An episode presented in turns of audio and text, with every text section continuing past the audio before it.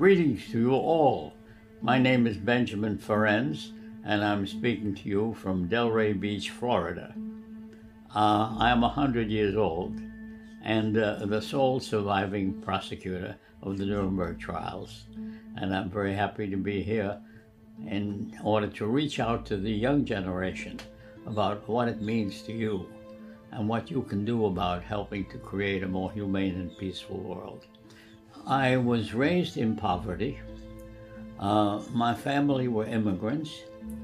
They escaped from Hungary and Romania, which was then known as Transylvania, a country which no longer exists. And uh, I learned early on that it's not what you call the country, it's how they treat their people that counts. And we came to the United States, no money, no language, no skills.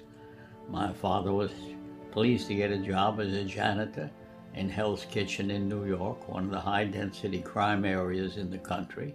Uh, my earliest memories begin in the cellar, an area where the Irish were fighting Italians and the Italians were fighting the Jews and so on. And uh, there was a lot of crime going on. Anyway, this eighth grade teacher called my mother came in. My father hadn't seen for a couple of years. And uh, she was there with the principal. I thought they were going to complain about some mischief I'd been up to, which I was up to much, much of the time. She said, This is a gifted boy. He should go to college. Well, we had no idea what she meant. Nobody gave me any gifts. And uh, so when she said it was a gifted boy, I mean, you know, uh, what does that mean? And go to college. We didn't know anybody who went to college. It's just when you finish high school, if you were lucky, you went to work.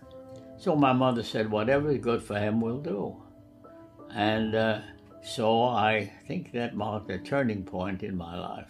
Off I went to uh, City College, and uh, uh, my grades were not extraordinary.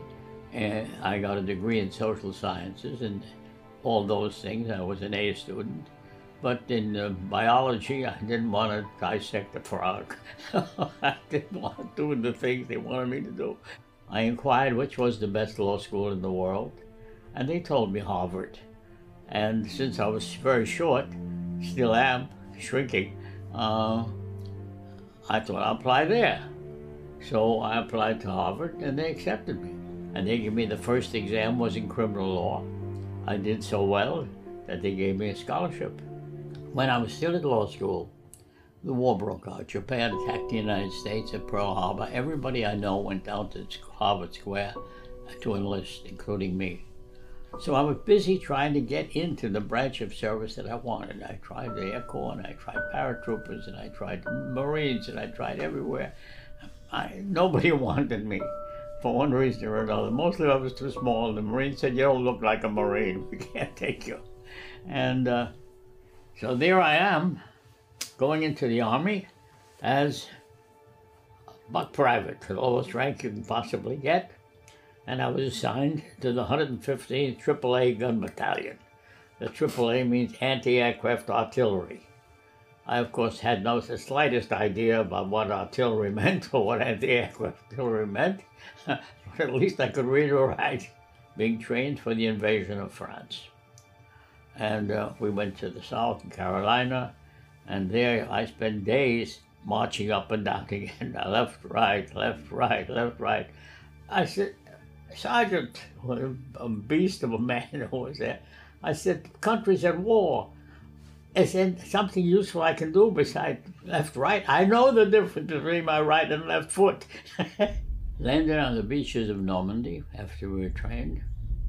Uh, by the time I got there, there were still American bodies floating in a U.S. uniform face down in the water. The tanks, many of them had been hit by the Germans, had fortified all the possible landing spots. And uh, tanks were smoldering, dead bodies, dead American soldiers floating. We had gone through the Maginot Line and the Siegfried Line and uh, crossed the Rhine on a pontoon bridge, driving a Jeep, all of which was very hazardous. And uh, final battle of the Bulge in the Ardennes forest. I got a tap on my shoulder one day. Say you report to General Patton's headquarters. We got some orders for you to report. So I went to General Patton's headquarters, and he said, We have a message here from Washington. We are required to set up a war crimes branch. Uh, and your name has been forwarded from Washington. What's a war crime? And I think I was the first man in the American Army to deal with war crimes. We finally reached a point where my colonel comes, he said, We've got a report here that uh, we have been running into people on the road. They look like they're all starving, and they're coming out of some kind of a work camp. It was Buchenwald. They were named after the town. Um, I get into my Jeep and off I go to the location. People are still, some of them still on the road, most of them went back into the camp. The ground is covered with dead people. And uh, they're wearing the uniform of the prisoners. And uh, crematoria are going, their bodies in them. Outside, there are bodies look like skeletons, only skin and bones, uh, piled up like cordwood, one on top of the other, ready to be burned. People on the ground, you couldn't tell if they were dead or alive. Their eyes would be pleading for help. They couldn't stand. So that was my first introduction. No, so nobody comes to tell me, know, they don't think it happened because I saw it. So I painted on my Jeep, Immerlein, always alone in German, to get out of my way. And I would head for the camp. And uh, there I would come in. The first thing I did, I find out who was the uh, tank commander who was in charge, American commander by that time. And I'd go to him, I say, I'm here under orders from General Patton, carrying out a policy of the United States for war crimes uh, President of the United States. I need 10 men immediately surround the Schreibstube of the office where the records are kept. Nobody goes in or out without my permission. They would say, yes, sir. They, I never had any insignia on me. I acted like I was a general, something like that. And that's what it took to move them. You know, I'd say, move. You know, and they'd say, yes, sir.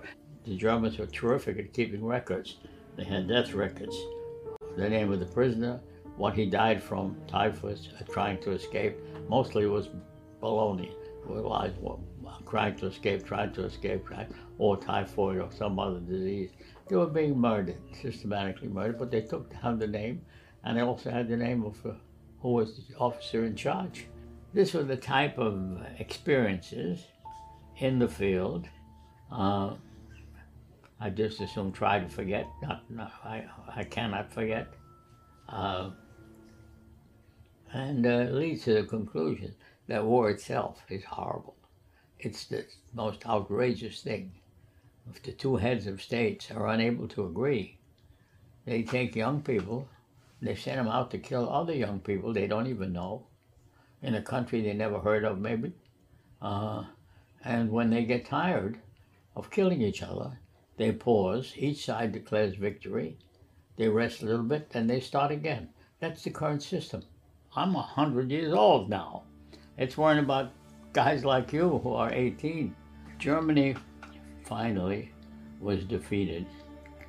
They had surrendered unconditionally, which was the requirement at the time.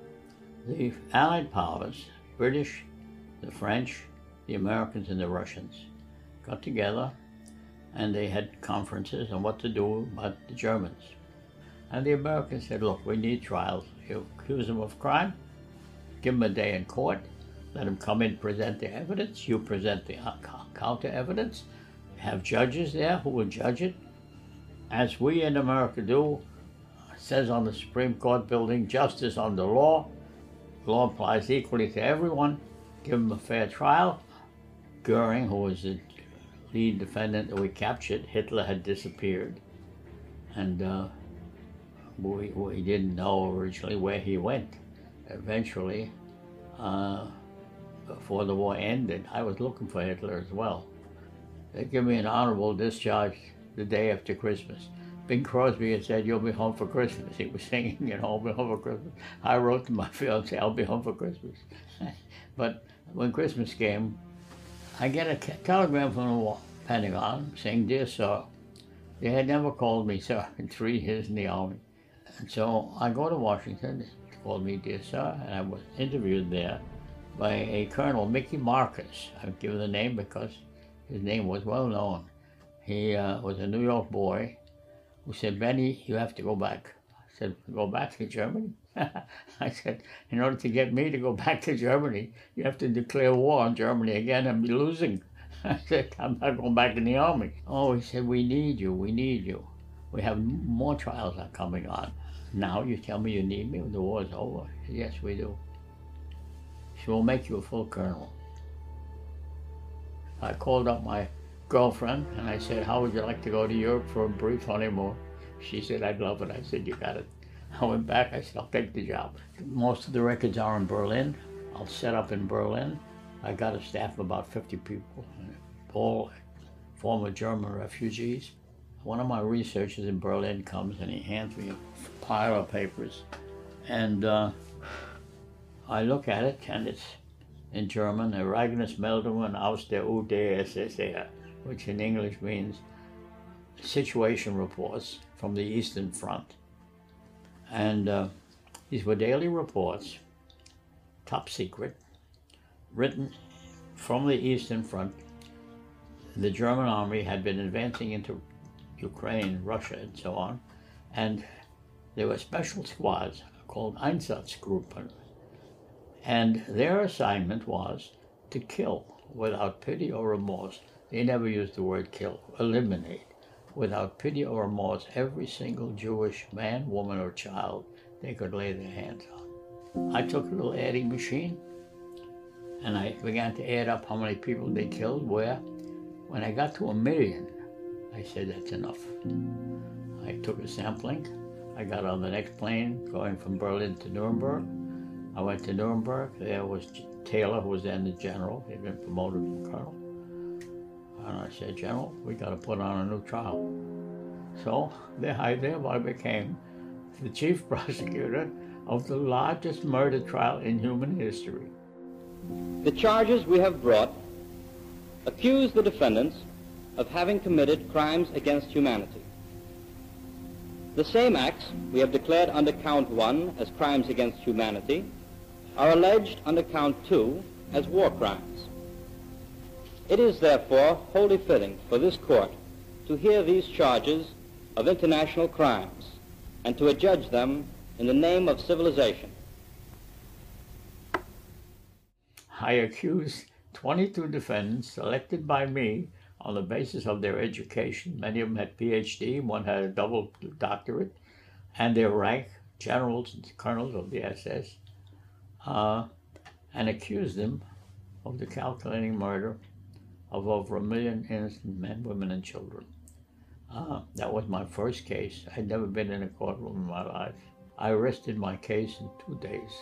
I convicted all of them. We asked the court to affirm by international law the right of all people to live in peace and human dignity, regardless of their race or creed. That was my opening paragraph uh, in the Einsatzgruppen trial. And uh, I, I got that from the judges.